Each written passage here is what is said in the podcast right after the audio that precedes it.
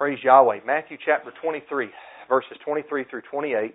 We'll read that, and then we'll get into explaining it and going through it. Matthew chapter 23, verse 23, it says, Woe to you, scribes and Pharisees, hypocrites! You pay a tenth of mint, dill, and cumin, yet you have neglected the more important matters of the law justice, mercy, and faith. These things should have been done without neglecting the others. Blind guides, you strain out a gnat, yet gulp down a camel. Woe to you, scribes and Pharisees, hypocrites! You clean the outside of the cup and dish, but inside they are full of greed and self indulgence. Blind Pharisee, first clean the inside of the cup, so the outside of it may also become clean. Woe to you, scribes and Pharisees, hypocrites! You are like whitewashed tombs, which appear beautiful on the outside but inside are full of dead men's bones and every impurity. In the same way, on the outside you seem righteous to people, but inside you are full of hypocrisy and lawlessness. May Yahweh bless His word to our hearts today. We're going to continue in our study through Matthew chapter 23. In this lesson, we're going to look at three more woes in this text. In the last lesson, we covered the first four woes against the scribes and Pharisees in this chapter. And that Yeshua, we saw that he gets more harsh with these men as he continues on in his rebuke. And Yeshua's harshest recorded rebuke in all of his recorded ministry is likely right here in this section, Matthew chapter 23. And this rebuke, this harsh rebuke of Yeshua, is not directed to atheists. It's not directed to pagans. And it's not directed to non Israelites it's directed to Israelites, rebellious yet outwardly religious leaders in Israel. Israelites who had gotten so far off track that they had really started their own religion. Israelites who were puffed up in themselves and considered themselves more righteous than everyone else in the community because of their outward piety and outward show the fact that the scribes and the Pharisees were physical Israelites will become more apparent and easier to prove the further that we get down towards the end of the chapter. But it should already be apparent at this point. And here are two points on this thus far. Point number one Yeshua says that they're seated in the chair of Moses. And Yeshua tells people to do what they say. After this, Yeshua goes on to expose their corrupt deeds or actions, but he begins by recognizing their authority they have in the chair or the seat of Moses. This shows that they're Israelites. Yeshua would have never said, do what they say, unless they were. A second proof is the harsh judgment that is pronounced upon these men. Yahweh only gave his law to one people, the nation of Israel. Psalm 147, verses 19 through 20, says this He declares His word to Jacob, His statutes and judgments to Israel. He has not done this for any nation. Obviously, the meaning is any other nation. They do not know His judgments. Hallelujah. Also in Romans chapter 9, verses 4 through 5, it says that it's to Israelites, physical Israelites, that the giving of the law belongs. The nation of Israel has always been the chosen physical people whom Yahweh gave His law to. If then Israel refuses or rebels against that law that they've been given, it's a very serious offense. Why? Because they were the people whom the law was given to.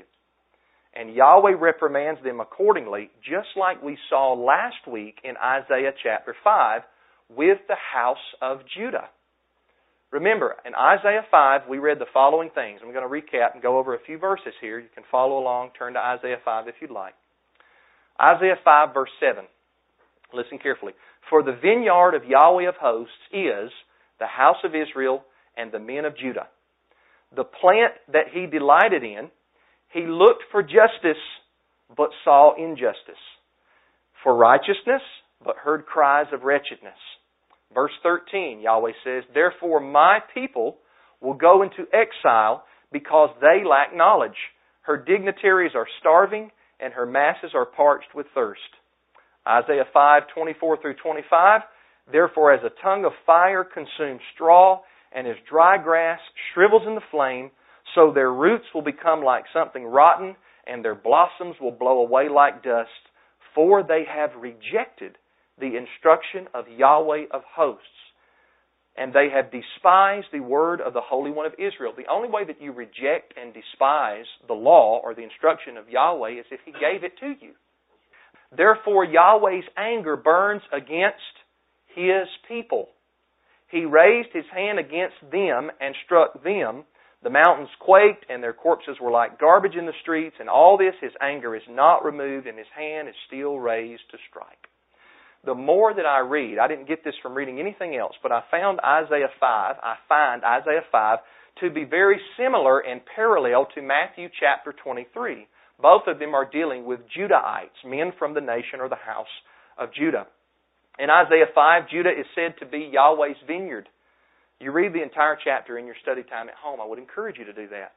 Yahweh says, Why, when I expected a yield of good grapes, did it yield worthless grapes? And he then says that he'll remove the hedge and the wall around the vineyard. Remember, the vineyard is Judah and the house of Israel.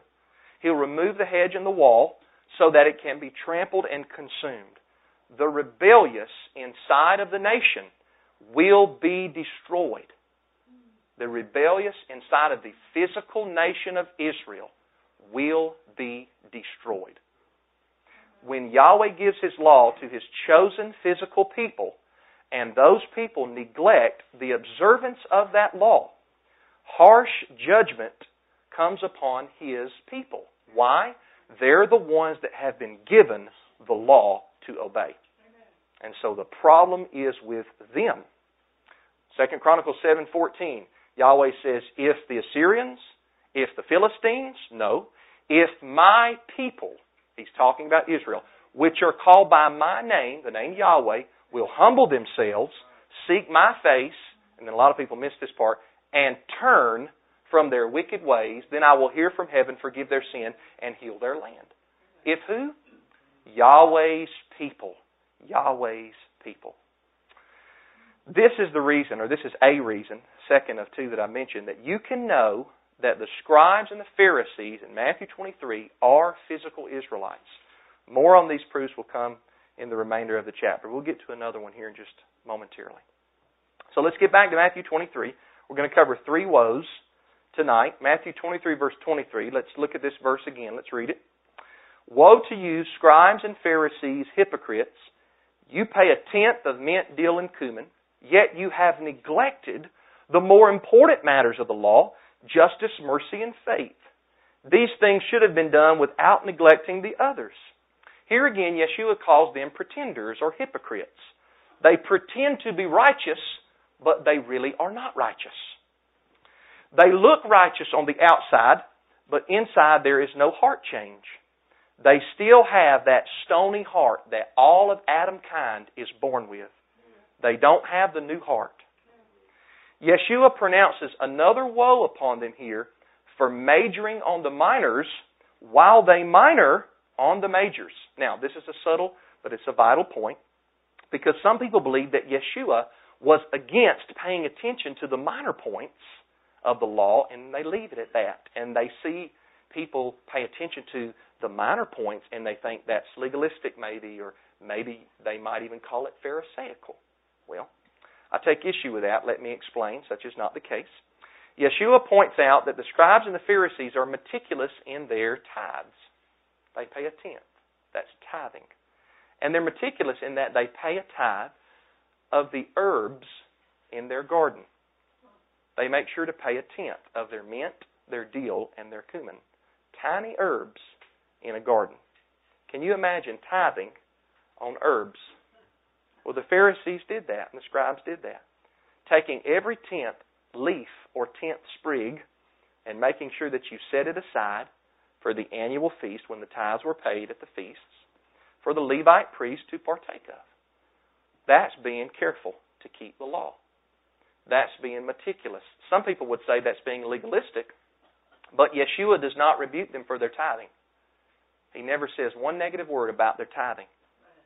Tithing was part of Yahweh's law. It is how, one, the Levites were taken care of. Two, the poor in the land were provided for. It's one way they were provided for. And three, the food at the feast was made plentiful by the tithe. Three different ways.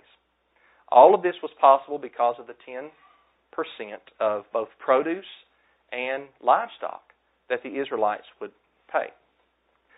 The scribes and the Pharisees were so careful in this that they took it down to the smallest herbs like mint and dill.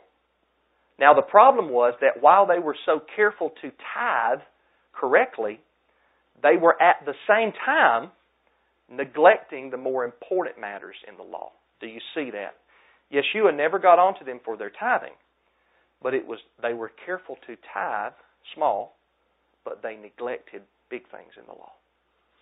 Literally, this reads the weighty or the heavy points in the law. What were these points? Well, Yeshua gives us three of these points justice, mercy, and faith. Three heavy points of the law justice, mercy, faith. The scribes and the Pharisees neglected justice, that's proper and righteous judgment. Mercy, that's kindness and gentleness to the undeserving. And faith, trust and belief, possibly faithfulness in walking with Yahweh in their life. These are key elements of the law, Yeshua says. The Pharisees had set these aside, they neglected these, but yet they made sure that they tithed on their mint and their dill and their cumin. Now, many people don't think that matters like mercy and faith are matters of the law at all. But Yeshua says they're weighty or heavy matters of the law. Mercy is. I think a lot of people think that mercy only came with Jesus or with the disciples. But Yeshua says mercy is a heavy matter of the Torah, of the law. Likewise, justice and faith. So if you want to keep a heavy commandment, if you're into keeping the commandments like I, I am, I believe in keeping the commandments. If you want to keep a really heavy one, a really weighty one, then show mercy.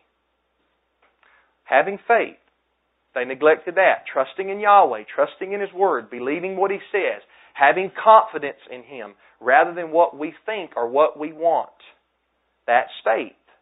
If you want to keep a heavy commandment in the law, practice having faith and justice. They neglected that. Properly making judgments. Seeking to genuinely administer punishment to the guilty and let the innocent go free. Not pouncing on people for our own hidden agendas or personal gain from bribery. That's what justice is. And if you want to keep a heavy commandment in the law, practice justice. The Pharisees neglected these heavy matters while focusing meticulously on their herb tithing. You know, we've got to be careful that we don't fall into this trap. We understand here in this congregation that the law is for us today, that Yahweh's morality has not changed. He's still the same. But we can get lopsided on the law and focus on the minor things, the small things, like the Pharisees did, while we neglect the major things. There's nothing wrong with focusing on both minor and major, but don't focus on the minor while you neglect the major. That's wrong. You know, we may have Leviticus 19:27, that law down to a T. We may be very careful not to mar the borders of our beard, men. It's not a difficult law. But if at the same time we don't have any mercy upon people, if we aren't kind and gentle and forgiving, we're committing the same error as the Pharisees we're neglecting a weighty matter of the law. The same could go for the tassels. We might be meticulous in our tassel making and our tassel wearing. Very easy commandment, not difficult at all. But if we aren't trusting in Yahweh at the same time, and instead worrying and murmuring and complaining about so much all the time, we're neglecting a weighty matter of the law and focusing in on a small matter of the law. Well, notice what Yeshua tells them at the end of verse 23. He does not tell them to stop tithing. Never does he. He just tells them the tithing should be done without neglecting the others. Or he could be saying, do these three weighty matters without neglecting the tithing. Either way you read that, I can see how somebody could read it both ways, but either way you read that, what he's saying is pay attention to all of them. Pay attention to all of them the weighty matters of the law and the small matters of the law. Don't neglect the majors or the minors, But don't focus on the light matters while we neglect the heavy matters. You know, this is another proof that the Pharisees are Israelites, physical Israelites. Remember at the beginning of the sermon, I pointed out how that Yahweh chose only the nation of Israel to specifically give His law to. Well, look at the end of verse 23. He tells the Pharisees these things should have been done without neglecting the others. Yeshua is telling them that their tithing is a good thing, but just don't neglect the heavier things. When Yeshua acknowledges their obedience to tithing, he is praising one aspect of their obedience. He is acknowledging that they are keeping one of the laws that was given to them as Israelites. Look at verse 24. Blind guides, you strain out a gnat, yet gulp down a camel. Now, here he calls them blind guides, the same thing as back in verse 16. And he explains what's going on in verse 23. Their focus on small things and the neglect of the big things is like straining out a gnat while you swallow a camel. Now, gnats and camels are both unclean animals. We don't want to eat camel, and we don't want to eat gnats. But obviously, a camel is bigger than a gnat. I mean, it's quite a contrast in comparison. Mm-hmm. As a matter of fact, when Yeshua said this, they may have thought about camels there in the city and gnats flying around the camels. And Yeshua is saying that what they are doing, the scribes and Pharisees, is like sitting down for dinner and making sure that they're careful to strain the gnat out of their wine, making sure no little bitty gnats are put in their mouth. They don't want to eat the gnat, it's unclean. But at the same time, they've got a huge camel steak sitting right there on their plate, and they're about to dig into the camel. That's what Yeshua is trying to get across to us. They strain out the gnat, but they swallow, eat, ingest the camel. That's what paying attention to the tithes was like while they neglected justice, mercy, and faith. That's his point in verse 24. We've got to be careful about this, brothers and sisters. I think that Christians get caught up in following the Pharisees here more than we like to think. We don't like to think of ourselves as Pharisees. We don't. But I think we get caught up in following their example more than we like to admit. Focusing only on the outside. Cleaning up the outside. Looking righteous. Looking holy. Making people think that we're holy. But in reality, our hearts are not clean. It's possible to do. Cleaning up our outside and wanting others to clean their outside up instead of desiring for and praying for a change of the heart. That's where it all starts, true salvation. A change of the heart. Matthew 23, verses 25 through 26. Let's read it again. Woe to you, scribes and Pharisees, hypocrites! You clean the outside of the cup and dish, but inside they are full of greed and self indulgence. Blind Pharisee, First, clean the inside of the cup, so the outside of it may also become clean. Another woe, another derogatory reference to them being pretenders. And here it's because they focus on the outside of the cup and the dish. But inside they're full of greed and self indulgence, and that self indulgence means a lack of self restraint. The inside defilement that Yeshua talks about here goes back to Matthew 15, 18 through 20, where Yeshua says and teaches that what defiles you and I is inside of us, in our heart. Yeshua says evil things like blasphemy, murder, and adultery come from inside of us and defile a man. That's why we need new hearts. Our natural heart by birth is a wicked heart. We need a new one to have salvation. But the Pharisees, they looked the part. Remember, they had the broadest phylacteries, they had the longest tassels, the nicest beards, the most beautiful tunics and robes, eloquent speech, scripture memorization, yet they were full of greed on the inside. You know, it's possible to make yourself look holy on the outside without ever having a new heart. It's what's called a facade. It's presenting your outward appearance as something you really are not. It's like pulling up to a building that says hospital, only to find that it's just a wall in a movie set that looks like a hospital, but it's not really one. That's a facade or a facade. You know, this is why I'm so against pressured confessions or conversions. Praying a sinner's prayer or thinking that just because someone gets baptized that they're automatically saved. Salvation happens from the inside out. Now, I believe in confession and I believe in baptism, water baptism. But not everyone who prays, Come into my heart, Lord, or who gets baptized has salvation. Not everyone.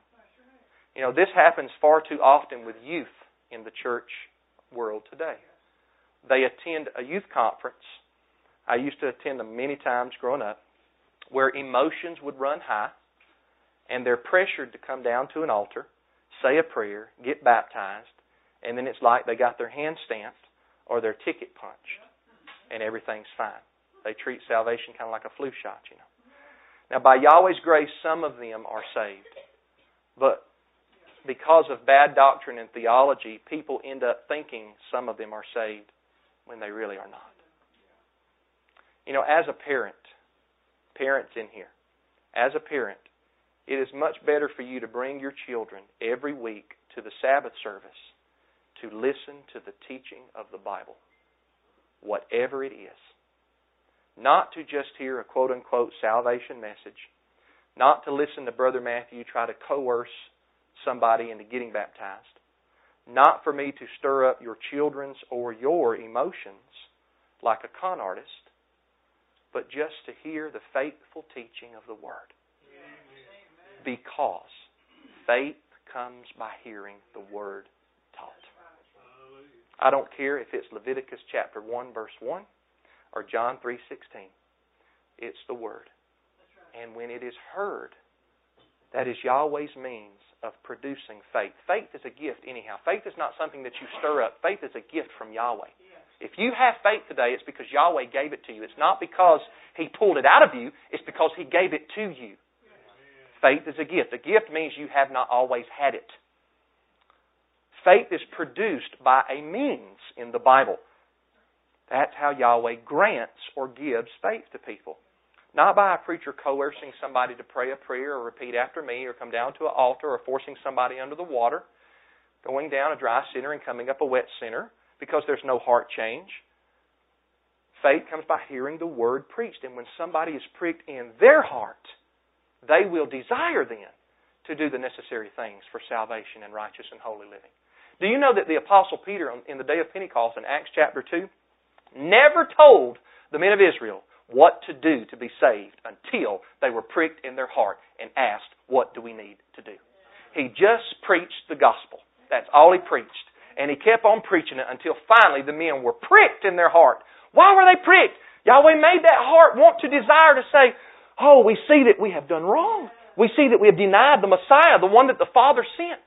What do we need to do, Peter? And then Peter tells them what they need to do, but only after they ask the question, not before. Peter wasn't interested in phony salvations or getting somebody to repeat words. That was not the interest of the Apostle Peter. That's not the interest of Matthew. My interest is genuine, heartfelt devotion to Almighty Yahweh. Now, if we had more faith in that, if we really trusted Yahweh's Word, we would believe this and we would let Yahweh deal with our neighbors and with our children. But so often we try to force salvation on our neighbors and upon our children. Why not let Yahweh deal with them? Sure, we're supposed to teach our children diligently the Bible, and we're supposed to witness to the lost sheep of Israel in the world. We're supposed to. We're called to do that. But we are not supposed to coerce people into a ritual whereby they think that something that they did or performed is what saved them. That's not our job. Salvation is of Yahweh. That's what Jonah, prophet Jonah said before the great fish spit him out on dry land. Salvation is of Yahweh. Let Yahweh deal with your child. Let Yahweh deal with your neighbor. You cannot pressure someone into being saved. When we coerce people into a false salvation, we've only made a false convert one that says, Lord, Lord, but denies him in their heart. Why do you call me Lord, Lord, but do not the things that I say? Luke 6:46. Even if a person cleans up a little bit or a lot bit, even if they begin to perform some outward laws, it doesn't mean that their heart has been changed. Believe you me, I know lost people. And my desire is that they receive salvation. People in my own family. Some of them have already died and gone. And as far as I know, they have not received salvation. My heart is for them. But that doesn't mean I tell them, repeat after me, and then if you say the words, then you're saved. That doesn't mean I tell them, well, come down to the altar or let me baptize you and you're automatically saved. There has to be a heart change. Or else you're simply forcing it upon somebody that has no desire to serve Yahweh. And you are getting ahead of Yahweh and trying to fulfill the job of the Holy Spirit. That is the Spirit's job. Let the Spirit prick. Let the Spirit deal with people. And when He deals with people, they will come to you and they will say, What do I need to do? I need, I need help. Oh, hallelujah. And the best thing that they could do is listen to the teaching of the Word. That's the best thing. That's how Yahweh saves people. Through the teaching of the Bible. Remember, we know that the Pharisees were greedy. It says the inside they're full of greed. We know that they were greedy because last week we read where they were stealing from the widows devouring the widow's houses and then praying that long prayer of blessing over top of them? Give me your possessions. Do- donate your possessions to me, widow, and I'll pray this long blessing over you. Oh man, and the old elderly widow woman, they would say, "Oh man, that sounds great." Well, that was greed. That was theft by deception. They were thieving from the widows, according to verse. I think it was verse 14. They had no self-restraint. They were prideful. They were boastful. They loved the praises of man but they loved to hammer everybody else that wasn't part of their group. Just drop the hammer on them. If you're not part of the sect of the Pharisees, you're not good, you're not holy. We're the upper echelon, you're the lower class.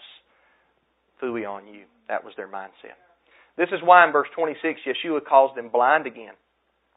He says, First, clean the inside of the cup, so the outside of it may also become clean. The Pharisees and the scribes are the cup here. They're the cup. They need to be cleansed inwardly. And if that happens, the outside will automatically become clean.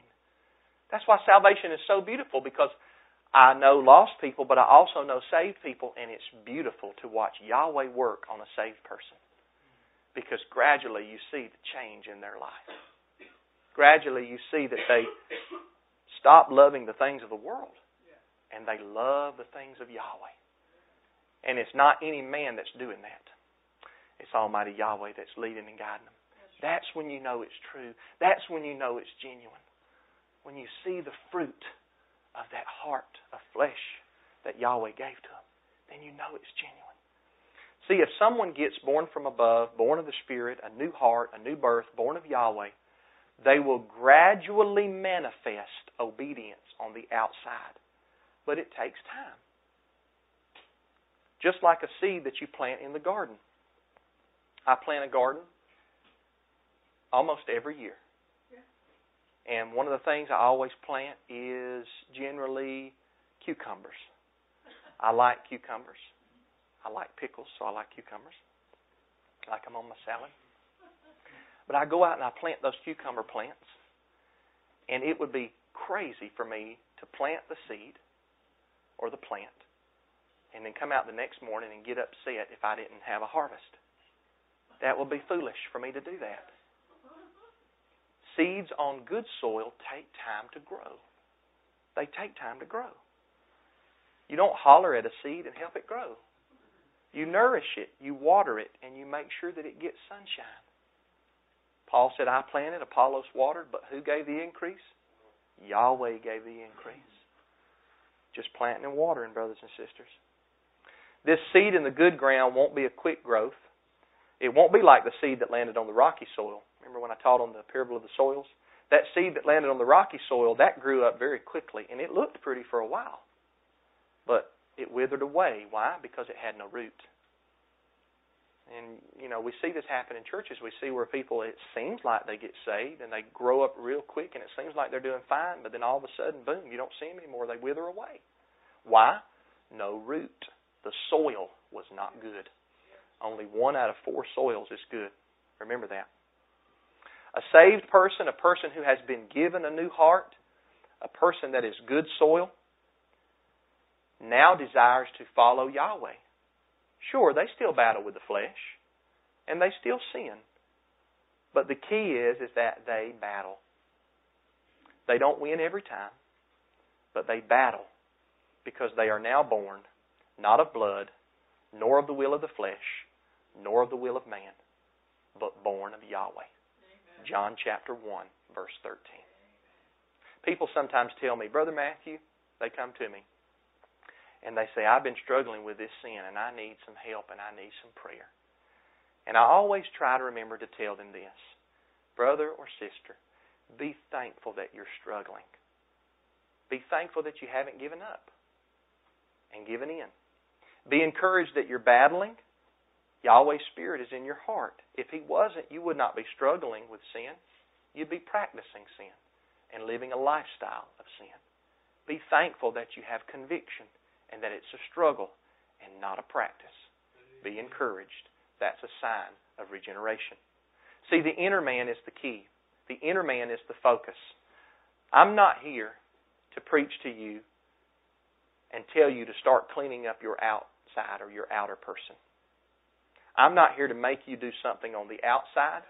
I'm not here to force you to talk a certain way, to say a certain prayer, to dress a certain way, to look a certain way. I'm not here to stand at the door and hand out tassels and phylacteries to everybody that walks in to make sure you got them on before we have service. That's not my job. I'm not here to do that. I'm not interested in a facade. I believe Yahweh, see? I believe that faith comes by hearing the word preached. Every part of it, Leviticus, Numbers, Ezekiel, Matthew 23, the book of Revelation, it all produces faith. Yahweh saves you, and when He does, it's genuine. Matthew Jansen, I can force a false salvation on you in an attempt to make you feel better or to grow a bigger church or whatever, but none of that comes from Yahweh. My prayer is that Yahweh creates clean hearts in you, like David prayed. Meditate on that. David prayed, Create in me a clean heart, oh Yah. Why? Because he knew Yahweh had to create it. David couldn't. Create in me a clean heart, oh Yah. My prayer is that Yahweh cleans your hearts, and my prayer is that Yahweh cleans my heart. That's my everyday prayer. Because, like Apostle Paul said, I die daily to the flesh. See, when you have a clean inside, it will always, always, always gradually produce a clean outside. It's just that the Pharisees got it backwards. They cleaned up the outside, but they had dirty insides. They washed the outside of the car, but they didn't take out the trash or vacuum the carpet. They brushed their hair, but they didn't brush their teeth. You get the picture. They cleaned up the outside, but didn't clean up the inside. So when you see lost sheep in the world, unsaved people, pray that Yahweh changes their heart. That should be your prayer. Not to coerce them, not to force them, and then go brag about how many you got saved that week. Because you don't save anybody. Yahweh does the saving. We're just the planters and the waters. We're just bringing the message. Okay? Pray that Yahweh gives them a new heart. Plant seeds. Throw out nuggets to them. Water that seed that you planted. But let Yahweh do His job in His time. See? Let's look at the last woe. It's similar to what we just covered, verses 27 through 28, our last two verses in the lesson. Woe to you, scribes and Pharisees, hypocrites! You are like whitewashed tombs, which appear beautiful on the outside, but inside are full of dead men's bones and every impurity. In the same way, on the outside you seem righteous to people, but inside you are full of hypocrisy and lawlessness. Here Yeshua says they're like whitewashed tombs. Now, touching a dead body rendered a person unclean. So the Israelites would often cover tombs with lime plaster, and that would make those tombs have a white look, a white appearance. And because they were white then, they'd be easier for the people to see. And that helped them steer clear of tombs that otherwise they might bump into accidentally and become thereby ceremonially defiled. And Yeshua is making his point then by telling the scribes and Pharisees that they are like the tombs that are whitewashed. They have a clean appearance on the outside, but inside they're full of the bones of dead men like the tombs. Dead men's bones inside the tomb, but on the outside the tomb appears white from the lime. In the same way as these tombs, the Pharisees seemed like they were clean to people, But inside they were filled with hypocrisy and lawlessness.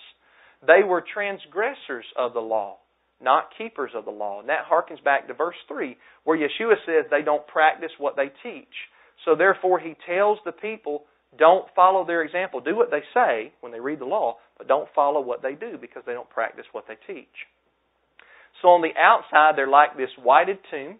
They're marked clearly for everybody to see. They look holy, they look righteous. But inside, they're dead. They're dead. Now, dead in the Bible is often a figure of speech for the natural, unsaved man. The man without the new heart. Kind of like when Paul writes to the saints in Ephesians that were saved at the time he wrote it, but he tells them in Ephesians 2, verse 1, that prior to their conversion, he says, You were dead in trespasses and sins. That's what he writes in Ephesians 2, verse 1. Or when Yeshua told one of his disciples in Matthew 8:22, let the dead bury their dead. That first dead has to be spiritually dead. And that's the same meaning here in Matthew 23, verse 27. The scribes and the Pharisees are full of dead men's bones. On the inside, they're spiritually dead. They need spiritual life just like I once did, and just like you once did, before you were given spiritual life. The problem was that the Pharisees didn't think that they were dead. They didn't think they were sick. They didn't think they were the problem. And many people today are the same way. When you don't see any of this, you don't run to the solution. You think you are the solution. That's the problem with the world today. You know, when you witness to atheists, you don't need to get in a big, long, drawn out conversation about whether there exists a God or a creator. Because if they're a lost sheep, all you got to do is preach the law to them and it'll convict them of their sin. Let Yahweh deal with them. Let Yahweh give them a new heart. That's all you got to do. People don't think that they're sick, so they need to be shown that they're sick. They need to be walked through the Ten Commandments and shown that they have not kept them. Shown that they're liars, adulterers, thieves, blasphemers. Shown that they have a wicked heart, like Yeshua said in Matthew 15. People look at themselves as good rather than evil, but Yeshua told his disciples in Matthew 7, verse 11, If you then, who are evil, know how to give good gifts to your children, that was to his disciples. He called his disciples evil. Why? Because he's talking about the natural man. We are evil by birth. We're not born with a new heart. We have to be given a new heart, and the word given means you haven't always had it. When somebody gives you something, it means you don't have it before, but then you have it after you've been given it. Someone who doesn't think that they're sick will never go to the doctor. Someone who doesn't realize they have cancer will never make any changes. And someone who already thinks that they're righteous and holy and look the part will not run to Yeshua of Nazareth. They won't. The Pharisees had the remedy to their wickedness right there in front of them. But you don't see the remedy if you don't think you need any healing. He told the Pharisee, You are in need of me, but only the sick can see the man from Nazareth. You don't think that you need him unless you realize that you're sick. Then you won't do anything but run to him because you know you can't save yourself from your sins. And brothers and sisters, today, run to the Master. Run to him every day. Yahweh gave him to us to run to. He is Yahweh's salvation. He is Yahweh's righteousness. He is Yahweh's deliverance. We are all sick. We all need to be healed spiritually. We all need to die daily to the desires of our flesh. So don't walk, don't just casually stroll.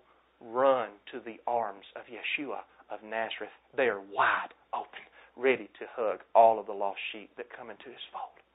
Ready to hug them with care and with tenderness and with kindness and with gentleness and with forgiveness in his heart for you and to say, Welcome to the family. I'm your older brother, and you can sit at the head of the table because I've already done everything for you on your behalf. Co heirs with Christ, the Bible says. Heirs of the Mighty One, and co heirs with Christ. Praise Yahweh. Run to Yeshua.